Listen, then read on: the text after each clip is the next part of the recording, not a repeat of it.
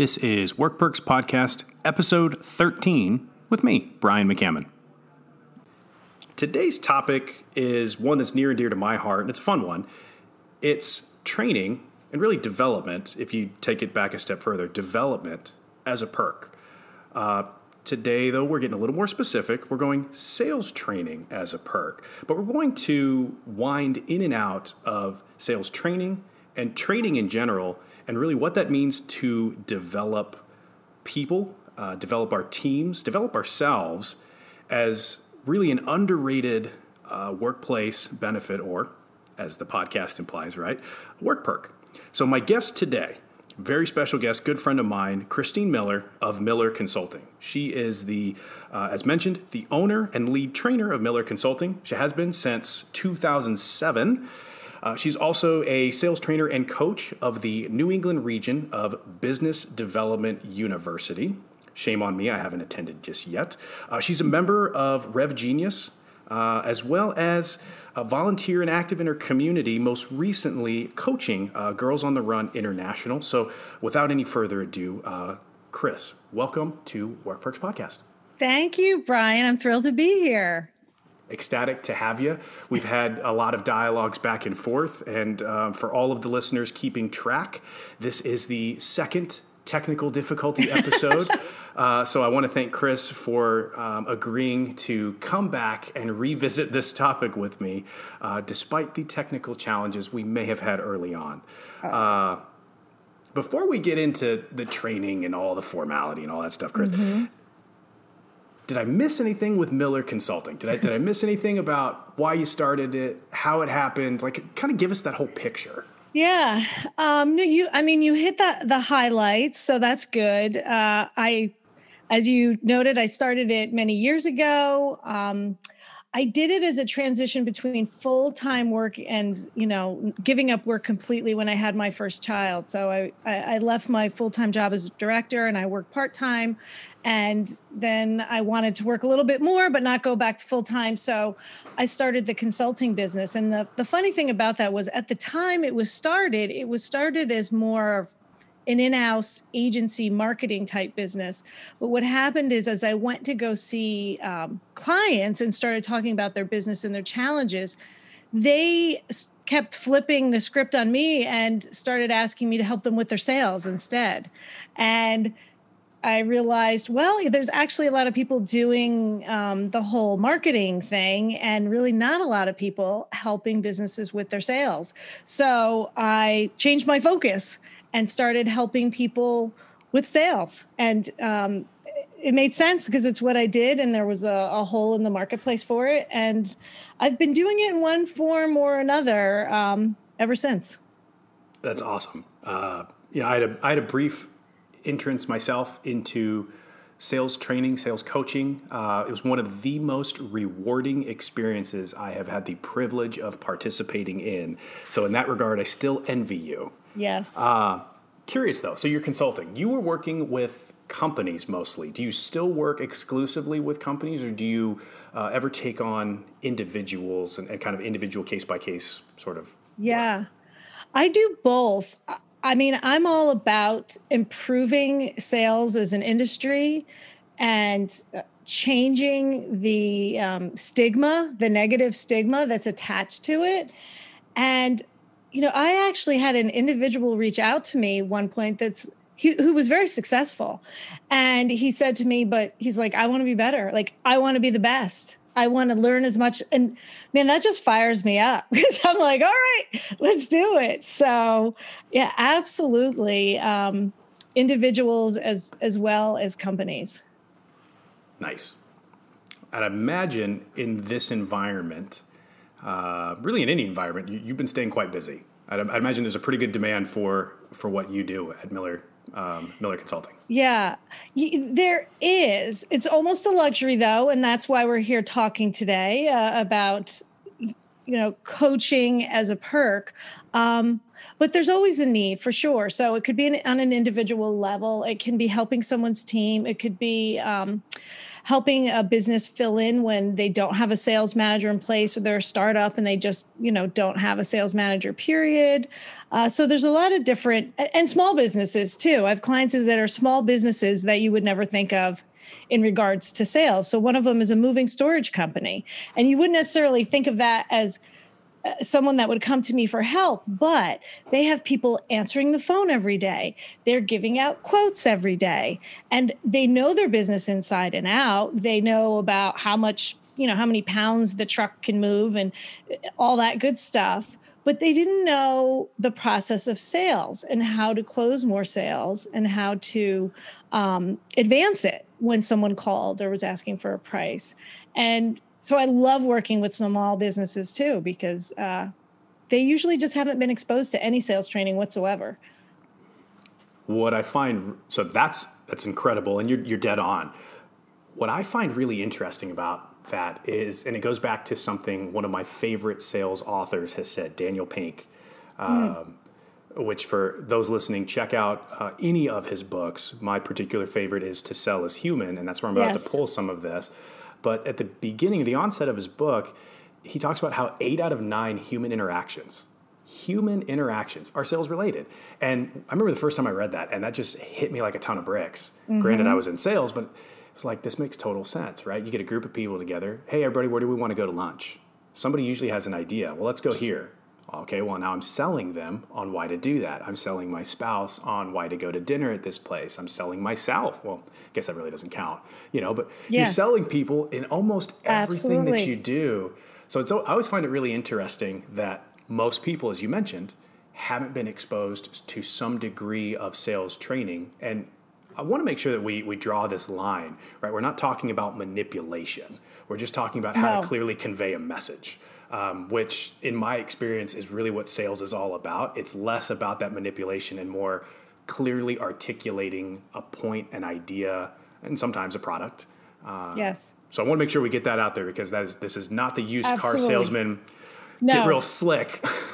no, no, no. In fact, when people say to me like, or I hear, I could sell ice to Eskimos, or, or phrases like that, you know, that makes me cringe because I'm like, well, that, is that supposed to impress me? That's supposed to tell me you're really good um, that tells me you're a master manipulator like like you were saying brian it, it doesn't tell me that you have a true skill set true profession a true sales practice um, you're good at manipulating people because you right. can sell things to people that they don't need or want you know? right no thanks Which, on my team right and, and if you're in if you're in it for a very short term quick turnaround it's probably not a bad skill to have yeah, if you're yeah. uh, if you're and I liken it to if you need a job, that that's a that's a good talent to have. If you want a career mm-hmm. and a mm-hmm. longevity, that's that is the polar opposite.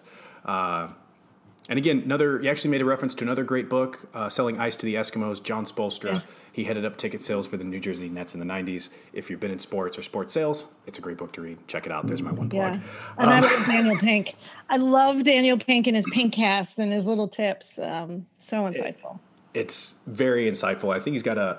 I Uh, believe he actually has a class on. He does. Uh, master class. He does a new master class. So that'll, uh, which I might go and, and take that plunge and sign up now that I figured out that I can be an expert hostage negotiator, get really good at sales, and get cooking classes on brisket and from Gordon Ramsay. I might pull yeah. the plug, so I don't. Yes, it's worth the fifteen dollars a month. or what is it? whatever it is, sign me up.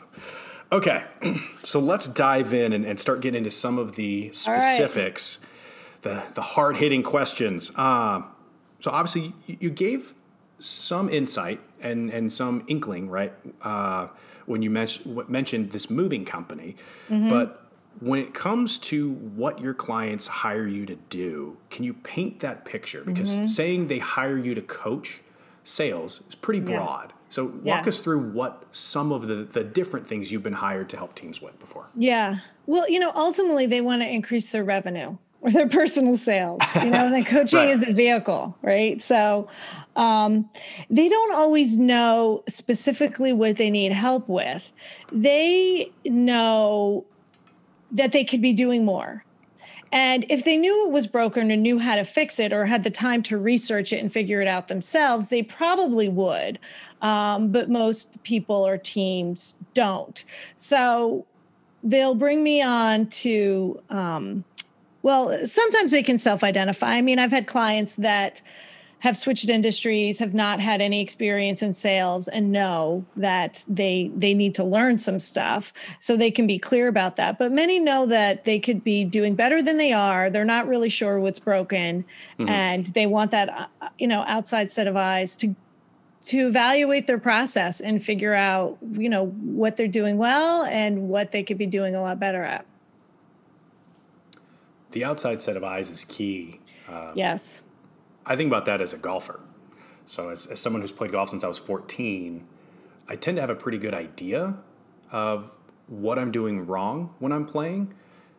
Even then it's never as effective or i'm not as effective as f- fixing it as when i have an outside set of eyes because there are times mm-hmm. I cannot be brutally honest with myself as to why something is happening. Mm-hmm. Um, you know, things like I'm not as limber as at 36 as I was at 15. Mm-hmm. I really struggle with that. It gets worse. But, but, you know, yeah, people can't always tell. And sometimes I'll ask them questions. I'll even ask, well, like, tell me about your sales process. Mm-hmm. And then there's like this silence. Okay you don't have a sales process. That's all right. We'll figure but you know so sometimes they don't even have the basics or um, you know you ask them math questions about what uh, you know what's their closing ratio? What is their closing ratio compared to the amount of you know outbound uh, requests they're making? What's more you know you start asking them about data and insights mm-hmm. and they have no idea you know, because they're not tracking it. They didn't know they should be tracking it. They didn't know that could be helpful, you know, or they they get to a certain point, people always want to talk to them and then they can't close. And then you realize maybe they can't overcome objections or maybe they never ask for the sale. And I can't even tell you how many times that's a common problem where okay, yep, check good, good, good, good, good. Okay, now how do you ask for the sale? You know, and it's well, you know, I'll let them get back to me, let them think about it. Um, where, because we're going back to what you brought up before, that persona of this obnoxious salesperson.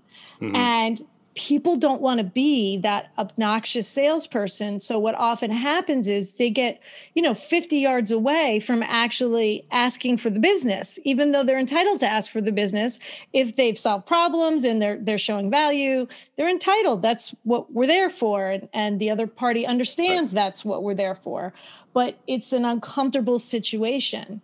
Um, or they lack the confidence to do it going back to some Daniel Pink stuff, I mean, confidence is makes a world of difference. So if you're not confident in your product, your company, your, you know, client success team that's going to take care of it once you hand it off, if you're not, you know, confident in being able to overcome an objection they may pop up, um, you're going to be hesitant to move that sale forward. So a lot of times people can't identify that themselves, but bringing someone else in helps shed light on that. And then you know then we could just drill down and and and work on that specific skill or or that process whatever it may be.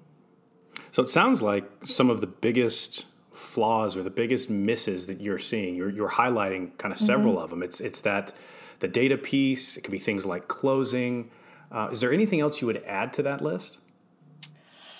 Oh yeah there's a lot. Um, pre-call prep right which people might call research discovery goes under a lot of different names which boggles my brain because um, back when i was a young ae and there's probably still people teaching this too when you go into someone's office when you would actually visit people in their office you know you would they'd tell you to scope it out right? Like what's the degree on the wall? Where did they go to school? And is there like a, a, you know a football or a picture of kids playing soccer? So you could relate you know you could say oh i went to that school too or i'm a big fan of that team or i have kids that play soccer right? So it was really challenging to find out about a person um, about a company because mm-hmm. there's little i mean today there's just so much information that you can find out about a, a, company, about its business. I mean, LinkedIn, you and I met on LinkedIn. There's so much on LinkedIn, even if that's Tons. the one thing you did.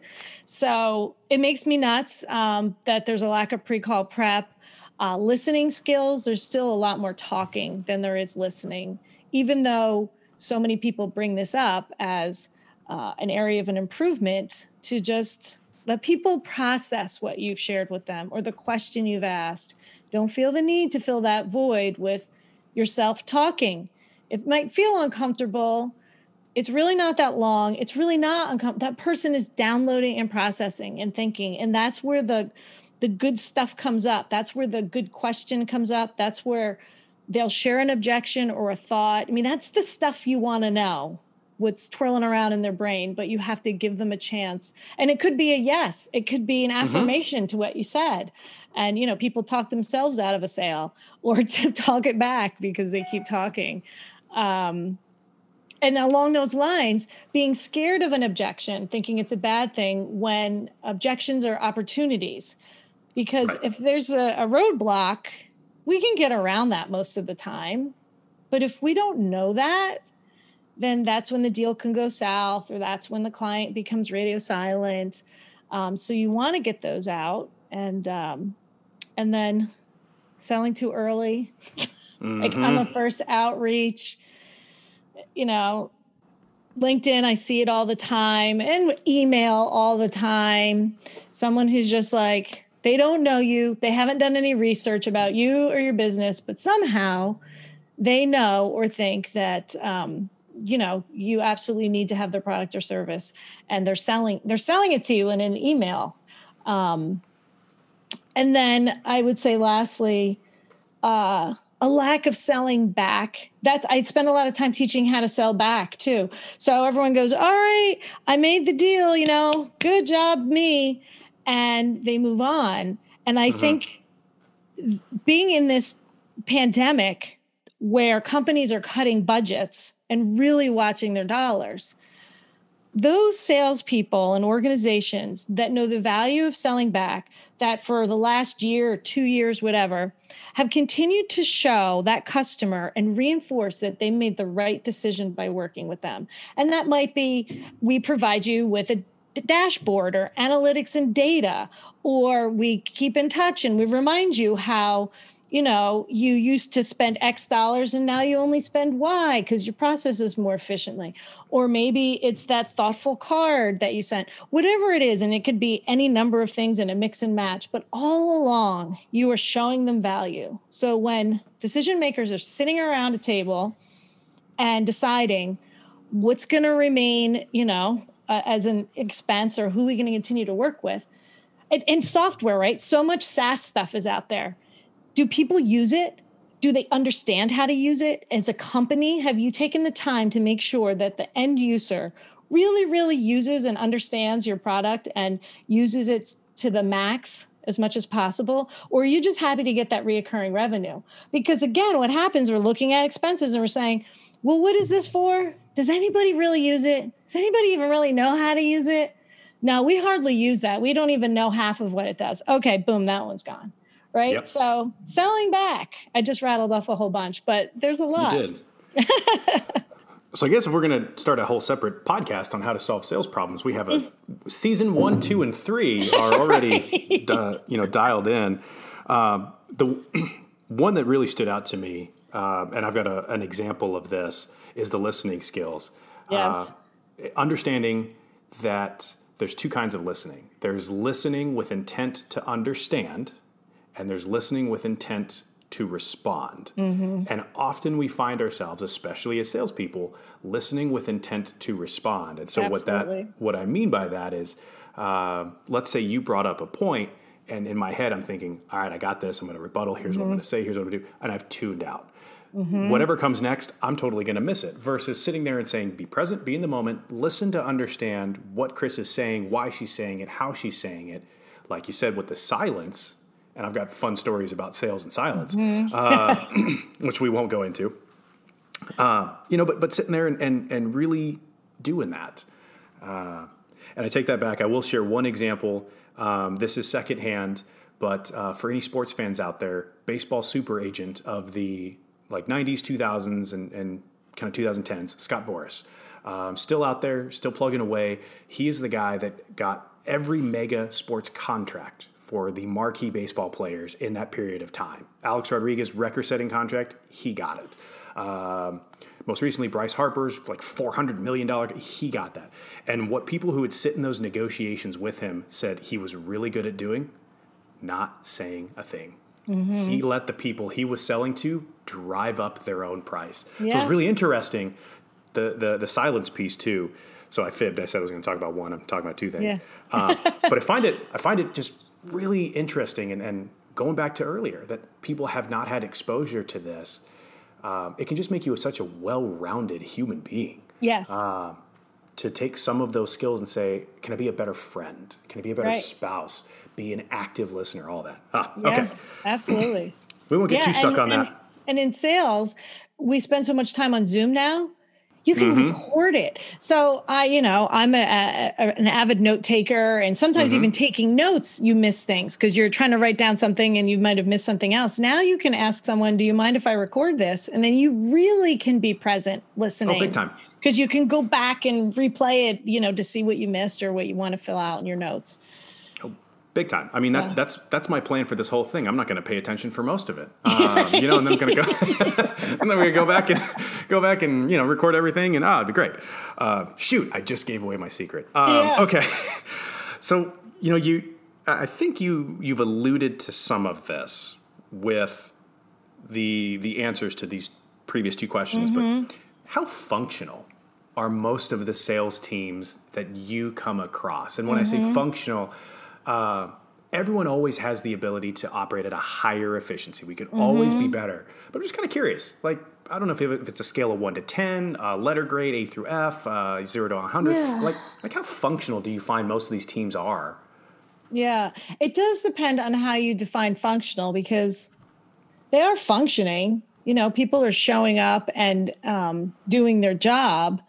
And yeah, it depends on you know what your definition of function is i um uh you know i would say most are you know if you're doing numbers five to seven right they know something's off but what the mm. beauty of that is and and this is the beauty of sales is the direct roi on that support you know and a, yeah. a lot of investments you know it's the right thing to do or the thing that you should do and it'll, it'll help you know fresh coat of paint will make the building look nicer. But if you get a salesperson or a sales team going from a five to a seven or a seven to a 9 mm-hmm. that's that's money that's relationships that have improved that's upsells you know with those clients down the road. The roi is huge. So I don't want to cast like make it sound like that's a bad thing because again, a lot of people don't have the support or the background. Um, they just haven't had the fundamental training or mm-hmm. uh, you know uh, been held to fundamental training and but if you can get those numbers up like that i mean it's it's huge i mean you, you go from not making money to making money or making some money to making a lot of money you know and then having mm-hmm. those deep relationships with your clients where they're loyal to you and won't leave if the competitor's a few bucks cheaper or you know they're willing to hear you out when you're trying to sell them something new down the road. Um, yeah. Interesting. Yeah i that's been kind of my experience as well right? Like teams are good but like you said they're at that five to seven yeah. um, maybe more like a six or seven but it's like yeah that that line to get from seven to eight or eight to nine starts getting real real thin but at the same time there tends to be some low hanging fruit that can mm-hmm. help push someone over that so i would uh, i would definitely agree with you mm-hmm. what's there's been a lot of changes in mm-hmm. sales and technology in the last yep. uh, in the last 10 year 10 months let alone the last 10 mm-hmm. years but what are i'm curious what what are some of the changes in sales and sales tech um, that you've seen over, you know, again, a, we can go big window, we can go shorter window. Yeah. What are some of the changes that you've yeah. seen that have really helped move the needle for sales professionals when it comes to being coached and developed? Yeah. Um, I mean, I think technology and data is huge. You mentioned it. There's no denying mm-hmm. that there have been huge gains in in those categories. You know, you can go long term and say 10 years ago, you can even say a year ago, how much has that changed? I, I mean, it still continues to change and it, it will continue to evolve. And if for anyone that's in the sales world that plans on staying in the sales world, um, be ready to adapt to continual change because it's going to keep right. evolving. It's not going back and it's not going to stop. It's going to, you know, it might not be super fast, but it will continue to evolve. And, you know, being able to sell with data and getting your clients, you know, used to um, being sold to with data, depending on the industry, some, um, you know, the tech industry is, is way ahead of many industries as when it comes to technology and data. You know that's what that's where they live and breathe. Um, so they're leaps and bounds ahead of other industries but some are very very you know they're lagging way behind. Um, and their clients are lagging way behind too. There's no easier way to sell than with data in my mind because it's not a what do you think it's a here's some proof, you know, or here's a plan or a formula that will demonstrate this ROI to you and your business. And technology makes it easier for salespeople to be really relationship quality salespeople because there's software that allows an appointment to be made with a keystroke instead of 10 emails back and forth. You know, Tuesday's not mm-hmm. good. How's Wednesday morning? You know, there's data in our CRM that tells us how likely a prospect is to close based on um, other data that it's in there, whether it's you know behavioral data. There's there's just so much at our fingertips with AI um, that allows that frees up time for salespeople that gives them intelligence. Did someone look at your proposal? Did they hang out on page eight? Do you know that's of interest? I mean, I could go on and on. There's so much, but that is really what has changed, like I said, in the long term, in the short term, and that'll continue to evolve. Now, the balance needs to be how do you take um, that data and technology and merge it with knowing how to be a good relationship seller and keeping that uh, humanity in the relationship and using emotional intelligence as well. So I talk a lot about AI and EI because I think if you're all about this old school relationship selling, you've missed the boat. And if you're Big all time. about technology, you're missing that human aspect. But if you can put the two of those together, like write your own check, you'll always have a job. People will be fighting to hire you and you'll be successful. Maybe that's why I'm missing something. Hmm. What are you missing? you're you're you're dead on though, and and uh, for as many data points that that are out there that we can track, I think it's also important to remember that at sometimes too much data can be somewhat paralyzing. You, you can spend all your time combing combing through it.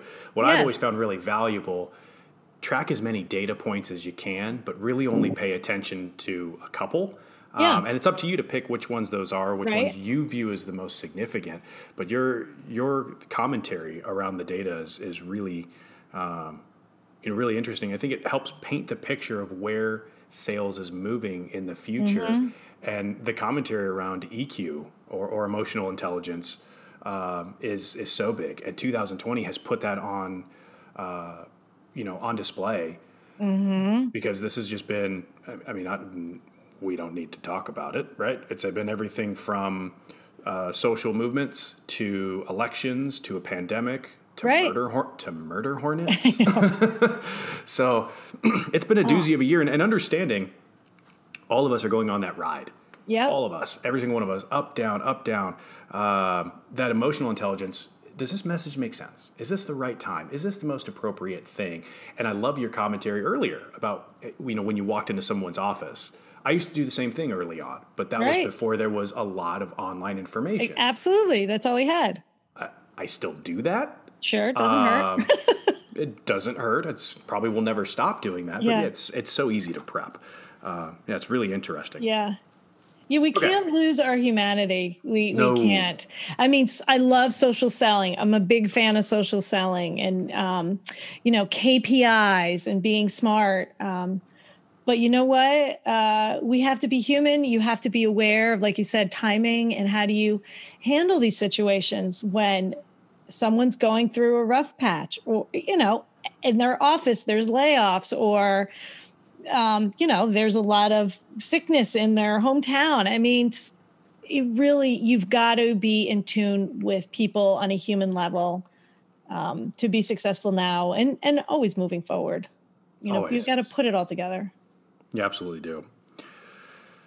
As we think about developing, always being better, always pushing the envelope, why is it that you really view sales training? And again, Mm-hmm. For for those listening, you can choose to think of it about think of it as sales training or training. But again, for this conversation, we're specific with sales training. Chris, why do you view that as a big perk to an organization and to mm-hmm. someone who is in a sales role? Yeah.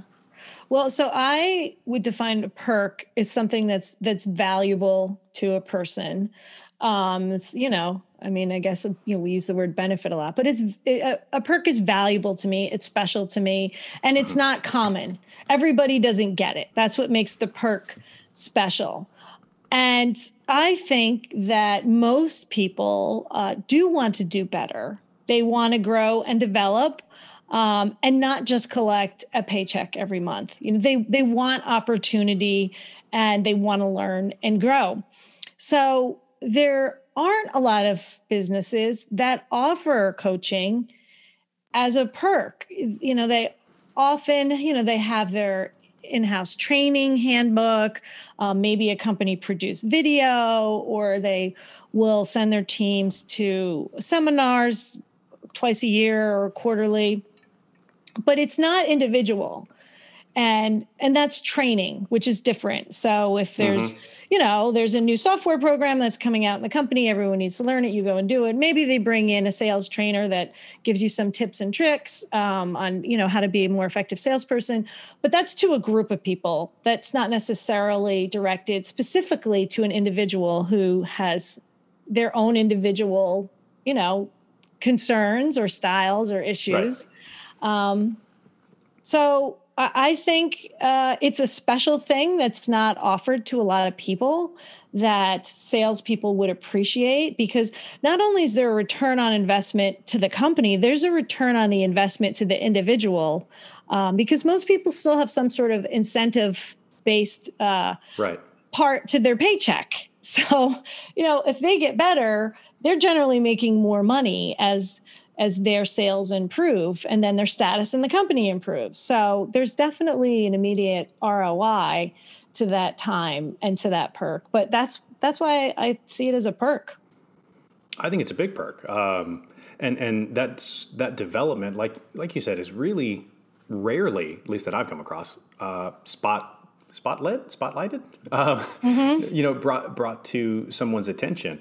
Um, I'd imagine but I, I, don't want to put words in your mouth. Do you, do you see organizations failing to invest in, uh, like knowingly failing mm-hmm. to invest in, in sales training? Well, so I would say yes. However, I think there would co- there would be companies that disagree because they see it differently. Mm-hmm. Where I would say yes, they are knowingly failing to invest in the way that I think they should invest in their sales team they might say, no, we are investing because we've spent a lot of money to make that video, or we spent a lot of money to bring, um, you know, to host that two day seminar and pull all our salespeople off the street and feed them a catered lunch. So I think part of the issue is the definition of what truly is support. And i think organiz- organizations look at some of the tried and true things that they've been doing over the years and then check the box and say mm-hmm. okay supporting our sales team. Yep did it. Check the box. Um, where the salespeople might not feel the same way or the sales leaders might not feel the same way. That's interesting because um, I, I, would agree in, in in my time as a trainer, I would see some of that disconnect and that mm-hmm. argument, right? Like, well, we we paid a lot for this, we paid a lot for that, and Uh, it becomes, you know, thinking uh, emotionally instead of rationally. Uh, you know, thinking with the wallet short term versus mm-hmm. thinking with the wallet long term. Uh, you know, in in those instances, and this is just in your observations, but in those instances where organizations are not putting their best foot forward, they're not investing in their people, or maybe they're not investing to the degree that some people need, mm-hmm. and that's going to vary in roles and and acumen and experience. Do you find that salespeople are are going out and seeking out learning opportunities on their own? Not a lot there are some, like the example I shared earlier, uh, that mm-hmm. was a person who's reaching into his own pocket to better himself. I mean, you'll find people, I think the most common thing they'll do is maybe take a class. You know, uh, they're not that great at Excel or they're not that great at PowerPoint sure. or something, and they may invest in themselves that way. Um, I don't know that. Uh, I think a lot of salespeople, right? And I'm going to go back to my sales days and the conversations I've had with people that are still out in the field selling is they do kind of feel like it's the company's responsibility. Mm-hmm. And they'll see often there are executive coaches offered to the higher level, um, you know, the executives of an organization. So the money and investment is spent in the people that are very high up in the organizational chain, but not so much really, and this is me in defense of salespeople, that are out there knocking on the doors every day. Um, because uh, if they're not making the money, then the company's not doing well. Not to say that executives shouldn't be supportive, but I think there's an imbalance, and salespeople feel that. A lot of them can't afford it. Some of them don't want to. You know, there's a lot of people that are working families. You know, they they don't have the extra resources to invest in themselves in that way, and even if they would like to, and so they they don't. So there's not a lot. There's a few you know i've encountered a few key individuals that are go-getters and they want to and they see the value but it's it's hard for a lot of people to do it on their own. One as you talk about resources. It's not like, like you said it's not just financial. Um, you know t- today if you've got a family um, mm-hmm. maybe a second job. You right. have loved, uh, maybe you've got parents or grandparents that are living with you. That you're, I mean, there's so many different things that could take up a sizable chunk of time. I, I would hate for anyone to ever think it's just a money thing. Not having as much time as you could to work on that skill set is a really real. It, it's a very real thing. Um, now, not to say that someone might be able to tightly manage their day a bit more and squeeze a little more mm-hmm. out, sure. But uh, yeah, just for anybody listening, it's I, I, felt it's important to draw that draw spotlight to not having as much free time as you'd like to tackle this is a very yeah. real scarcity resource. Uh, yeah, and so if, you know if anyone's in that in that role or in in that boat. Um, I hear you. I've, yeah. I've been there and, and, have continue to be there from time to time. yeah. Well, you you said you've been a trainer, so I mean, you must have gotten some feedback. Salespeople often go to those trainings or two day whatever or day long, dragging their feet because they're mm-hmm. thinking, right? I make my money when I'm selling. This is costing me money. So if now you're talking about having not only taking them away from their work and their family or whatever they're being taken away from, it's not even on the company dime. Now it's on their dime. So you do have the double whammy of the finances, you know, the re- both resources, financial yeah. and time. And it, it is it is very difficult for a lot of people to do that. It is, and you know, it, it's never going to become magically easier. Uh, but if there's one investment, I think that anyone could we could all say is always a good one. It's always investing in yourself. Uh, mm-hmm. You can never have too much education. You can never have too much coaching and training uh, because it's only going to serve you, you know, and, and really help you. Uh, okay. On that note, let's yes. say I am a newbie. Mm-hmm. I am fresh out of college. It's 2020, and the job market okay, well, let's just say you're fresh out of college. That's I, was, yeah, I really, let's, I let's just skip to 2020. it's 2021, and the economy's fully recovered. Sorry if that's a sour point with anybody. Um, if if I'm looking to get into sales with an organization, again, let's say I'm ex- I'm not experienced, uh, yeah. or maybe I am experienced. Yes. What what suggestions could you offer us, or would you offer us on ensuring mm-hmm.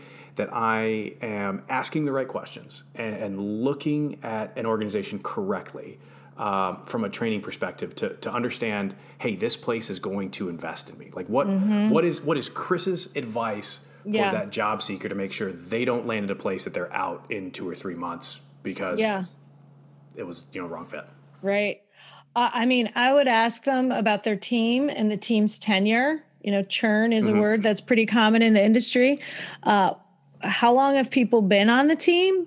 And there might be a couple that, you know, Johnny's been here for 15 years or 25 years, but if it's a team of five, you know, mm-hmm. where there are three uh, senior people that have been there since Earth was born, and then they keep churning those other sort of new spots with people that come and go. That will tell you a lot. Um, and and depending on what the answer is, then you want to follow up, dig in a little bit more about why people are not sticking around.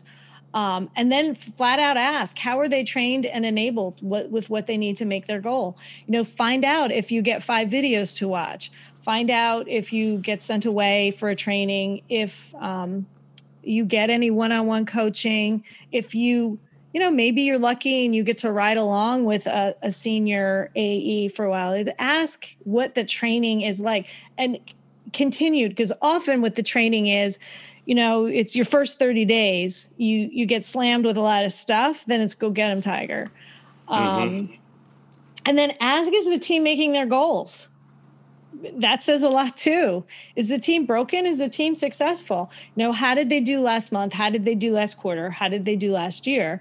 And you know, someone doesn't have to disclose dollars. They can give you percentages if that's confidential information to give you an idea of what the team is like because that will give you an idea of what your leader will be like. Do you have a good manager? Is he managing the team well? Um, you know, software they use. Do they use anything with AI? CRM? What's their CRM? Do they have an ancient CRM that's just like a, literally a database? Or do they have something new and cool? Are they using Salesforce? Are they using HubSpot um, that integrates with all kinds of other fun things to make their job easier? And oh, there's more. Like I'd ask about how they like how they get leads. I mean, that's about a support too. Do they have to find yeah. all their leads? Are they fed leads? Do they come from their CRM? Um, you know, quota, territories, forecasting. There's a lot, but I think how is that team built for success is what you want to find out first. There are the other things you can figure out on your own, but if it's not built for success with a good support foundation, a good manager, um, you know, you might find yourself, you're one of those people after six months in, you're like, I can't pay the rent and I need mm-hmm. to move mm-hmm. on. I like your comment about CRMs. I'm always reminded of Ed Harris's character in Glengarry Glen Ross when he walks over to uh, one of the big file cabinets to pull out a bunch of index cards for recycled leads. Uh, CRM. Life, life would probably be simpler if our CRM was just three by five note cards. Um, but yeah, but the tangent. new CRMs are so cool. I mean, that's what I try to get through to people when they cringe when I say CRM. And I was like, it's not, I get it. Like, I hated it too. You would just add stuff, name, address, phone number, just so like the company could have like a master mailing list. Essentially, that's all it did. But now they, they can work for you, you know, if you have the right mm-hmm. one and and I will attest to that wholeheartedly. There are some outstanding services out there that can uh, you know mine data and the integrations link it over, and next thing you know, yes. five mouse clicks later, you have an account, five contacts, and all the details.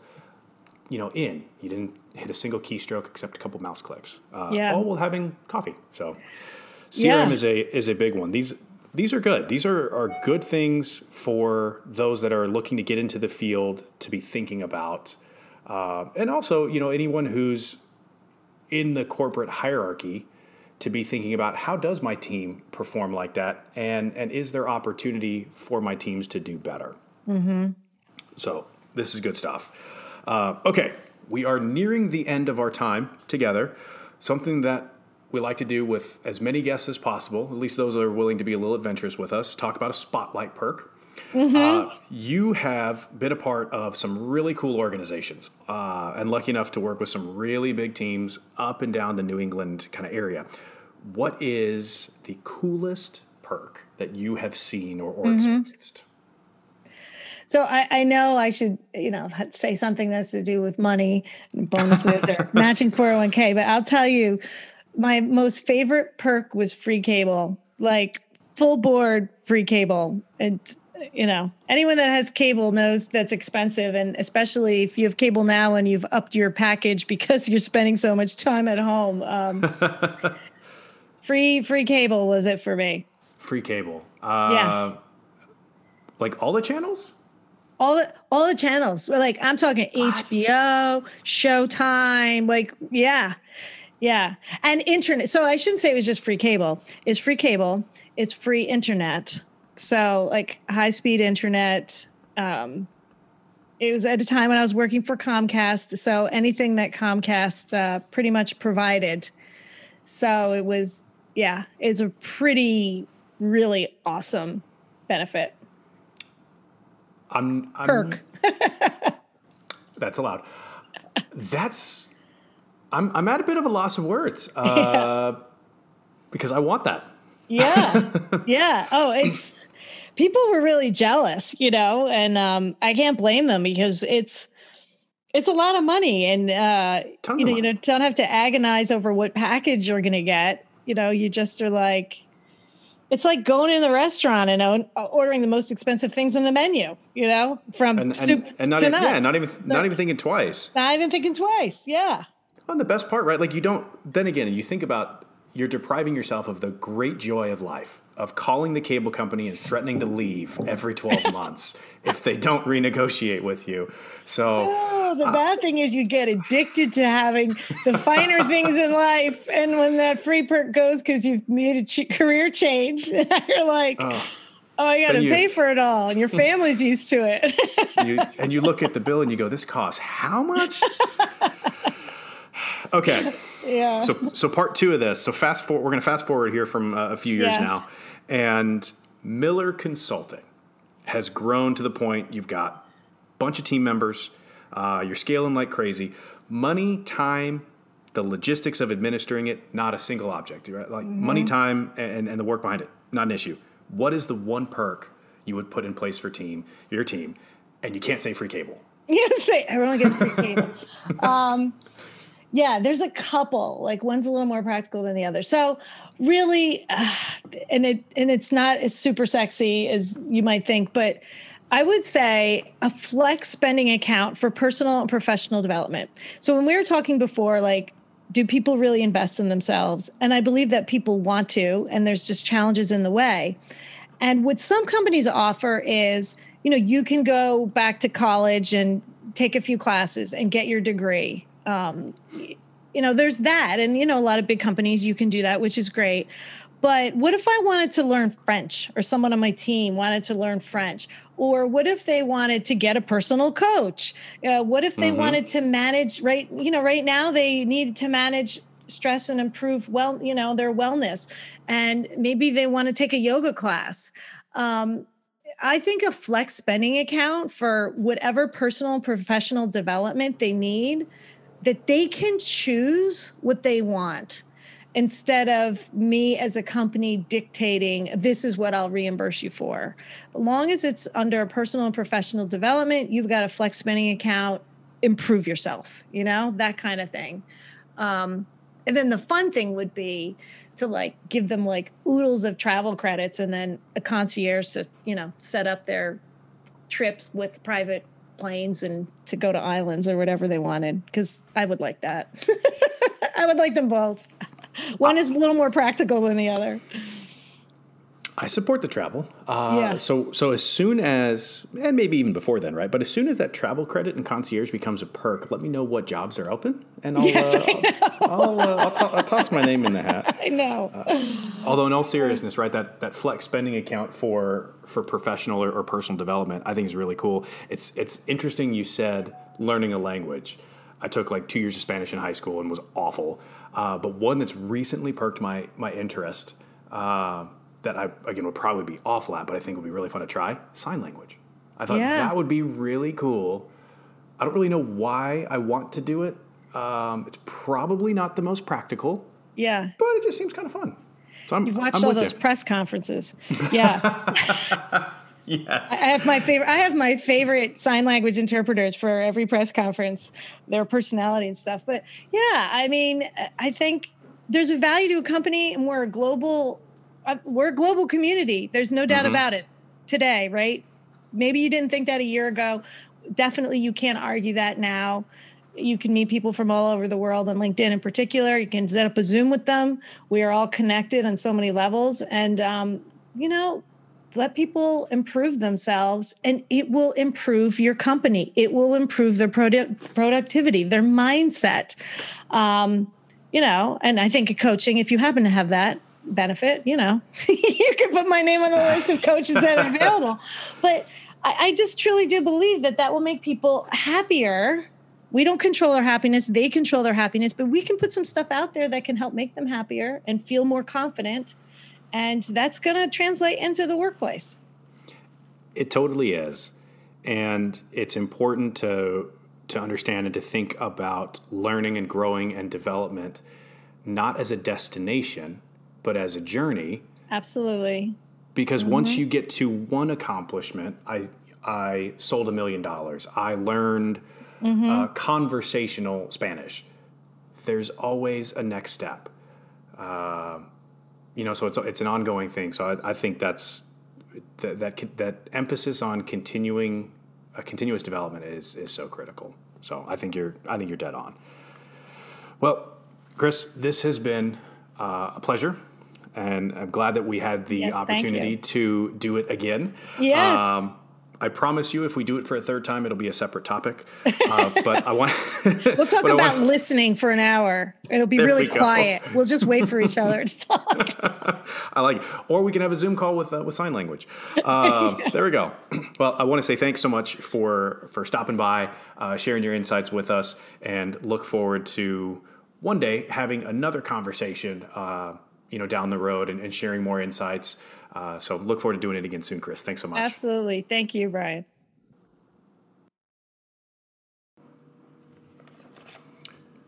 It was one heck of a do over. Uh, hope you enjoyed hearing from Chris, hearing her thoughts and perspectives on training, specifically sales training, but really the role that it can play in an organization, in personal development, all of that. Uh, couple of, uh, or at least key takeaway that uh, that I continue to think about in the world of sales training is that every role in an organization is involved in sales. And given the opportunity to sharpen some of those skills, you may begin to realize they're not just sales skills, they're life skills, they're communication skills. Everyone should have an opportunity to be exposed to sales training of some kind. Again, it doesn't have to be really intense and long and drawn out, but it's it's the kind of training that can benefit every person in every organization, top to bottom, front to back. So, if you can, uh, now that you've had a chance to listen to the episode, please leave a review for the show whenever you listen to the podcast, either on Spotify, uh, Google, uh, Apple Podcasts, any of the other platforms that you may be checking out the podcast on. If you haven't already, subscribe.